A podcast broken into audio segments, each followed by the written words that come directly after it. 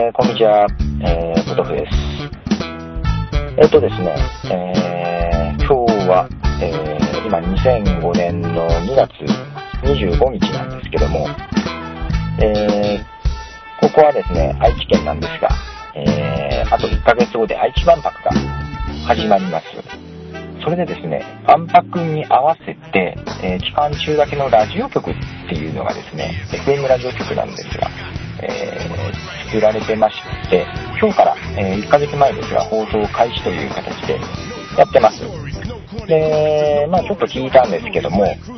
えー、非常に面白くないですね。何でしょう。かかる曲が妙に古い。変に古いっていうか、なんで古い曲ばっかかけるのはっていうのと、やっぱりま目的が、まあ、万博の PR っていうことなんでしょうね。なんか PR 色が強いっていうのと、まあ改めて思ったのが、喋る人によって魅力がだいぶ変わるなっていう部分と、何でしょう、ところどころで使われる音楽もの、なんか力入ってないなっていう感じですね。まあ、地元のですね、FM 局とか AM 局が協力してやってるのかな。まあ、ね、ある意味本職じゃないですからね、こっちは。なんか力の入り具合が中途半端だなっていう感じがしますね。なんだろうな。しかも PR で地元しか聞けない FM 局って何なんだろうなっていうのもありながら。で、ちょっと前回も著作権の話とかちょっと触れましたけども、えー、やっぱりですね、えー、ポッドキャストを人のを聞いていて、ちょっと大丈夫かなっていうのがね、いろいろたまに出てきてます。えー、まあね、ギター侍の真似とかね、そういうのは、まあ、本当はね、著作権としては、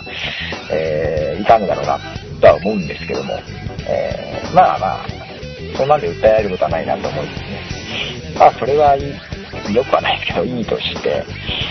えー、オープニングジムに思いっきり曲を使ったりね、するのも、見ます。見ますじゃない、聞きます。これはちょっとまずいだろうなぁと思いながら、えーと、この放送では今も、えー、許可をもらった楽曲を BGM に流しています。まあ、その前に冒頭にね、えー、ジングルを一つ流していたのがですね、えー、まあ、たまたまポッドキャストのことを調べてる時に見つけた、えー、横浜ブルースレディオブログと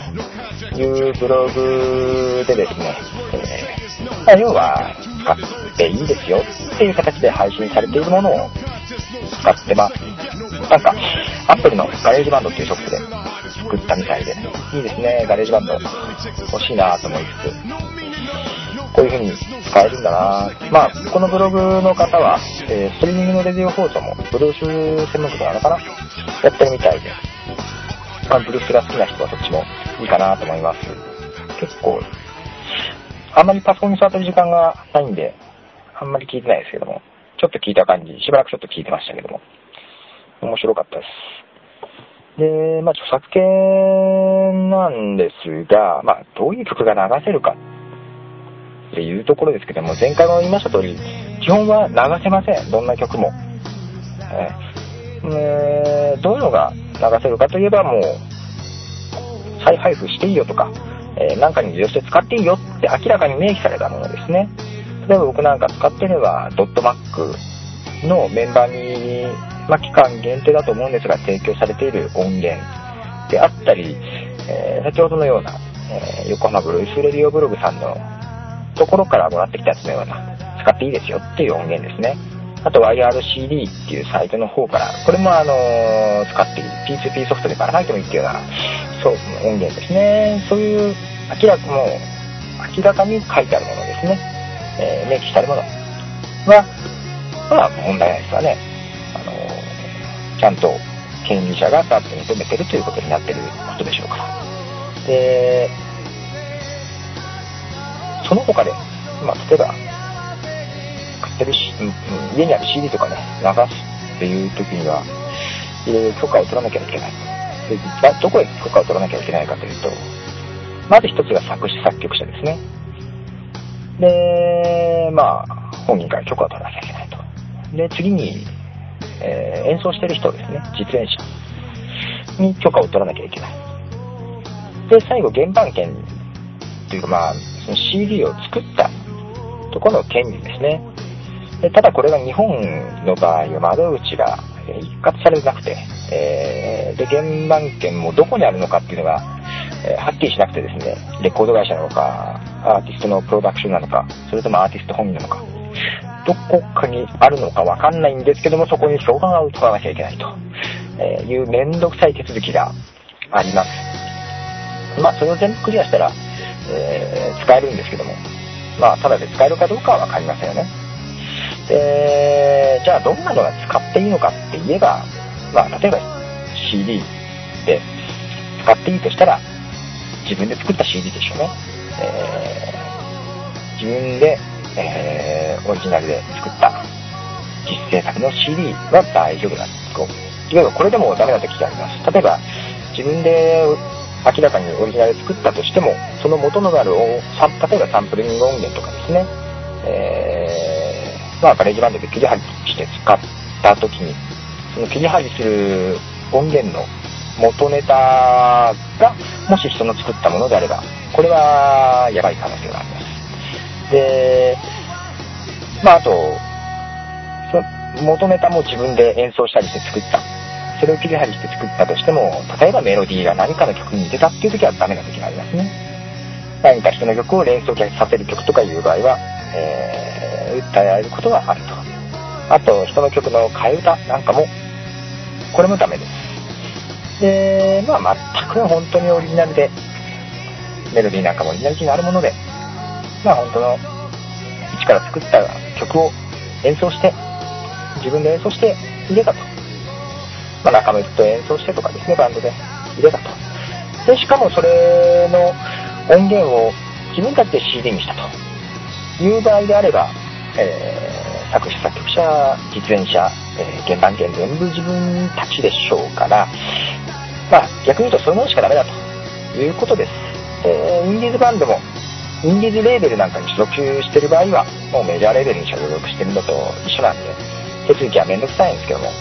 えー、まあ、インディーズバンドが実習制作で作ったようなやつであれば、そのバンドに了解を取ればいいというものしかはっきり使えないですね。で、まあ、この状況がいいか悪いかって言ったら、えー、まあ、よくはないと思うんですけども、かといってですね、これを、ま、じゃあ、そんなもん、そんな法律守らなくてもいいやって言ってやるのはね、えー、まあ、個人の家庭ですよ。あの、法を犯すかどうか。まあ、家庭って言ったらおかしいですけども。で、ただ、もしそう言ってやるんであれば、えー、自分でサーバーを立てて、えー、技術をアップして、えー、配信するっていうことでやってほしいですね。あの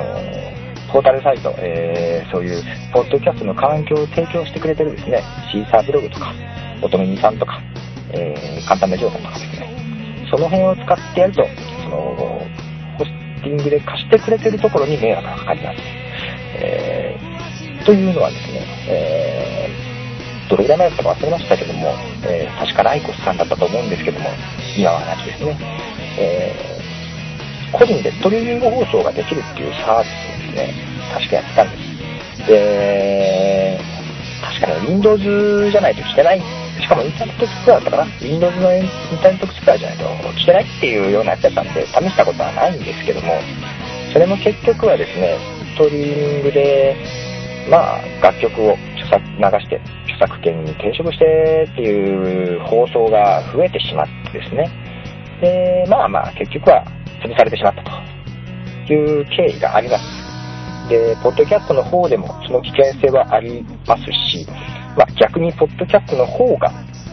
えー、広がりが大きい分、ストリーミングサーバーは結構負荷がかかるんで、いっぺんに聞く人数とかに制限が出てくるんですけども、ポッドキャストの場合、結局 MP3 の複製なんで、えー、要は P2P ソフトのファイル交換と似たような感じになる仕組みとしては、ねじゃないかなと思いますんで、ちょっとね、その辺が危惧されます。P2P ソフトがですね、本当はあの技術っていうのはいいことに使えば、えー、とてもいいと思うんですが、えー、まあ、例えば、音声じゃなくて動画のね、ファイルを配信っていう時も、一つのサーバーじゃ負荷がかかるからということで、P2P で分散するっていう方法で使えば、えー、いいと思うんですが、えー、何分不正ファイル交換等のイメージが付きまとって、悪いイメージが付きまとっちゃってるんで、どうも、P2P 技術の進化に、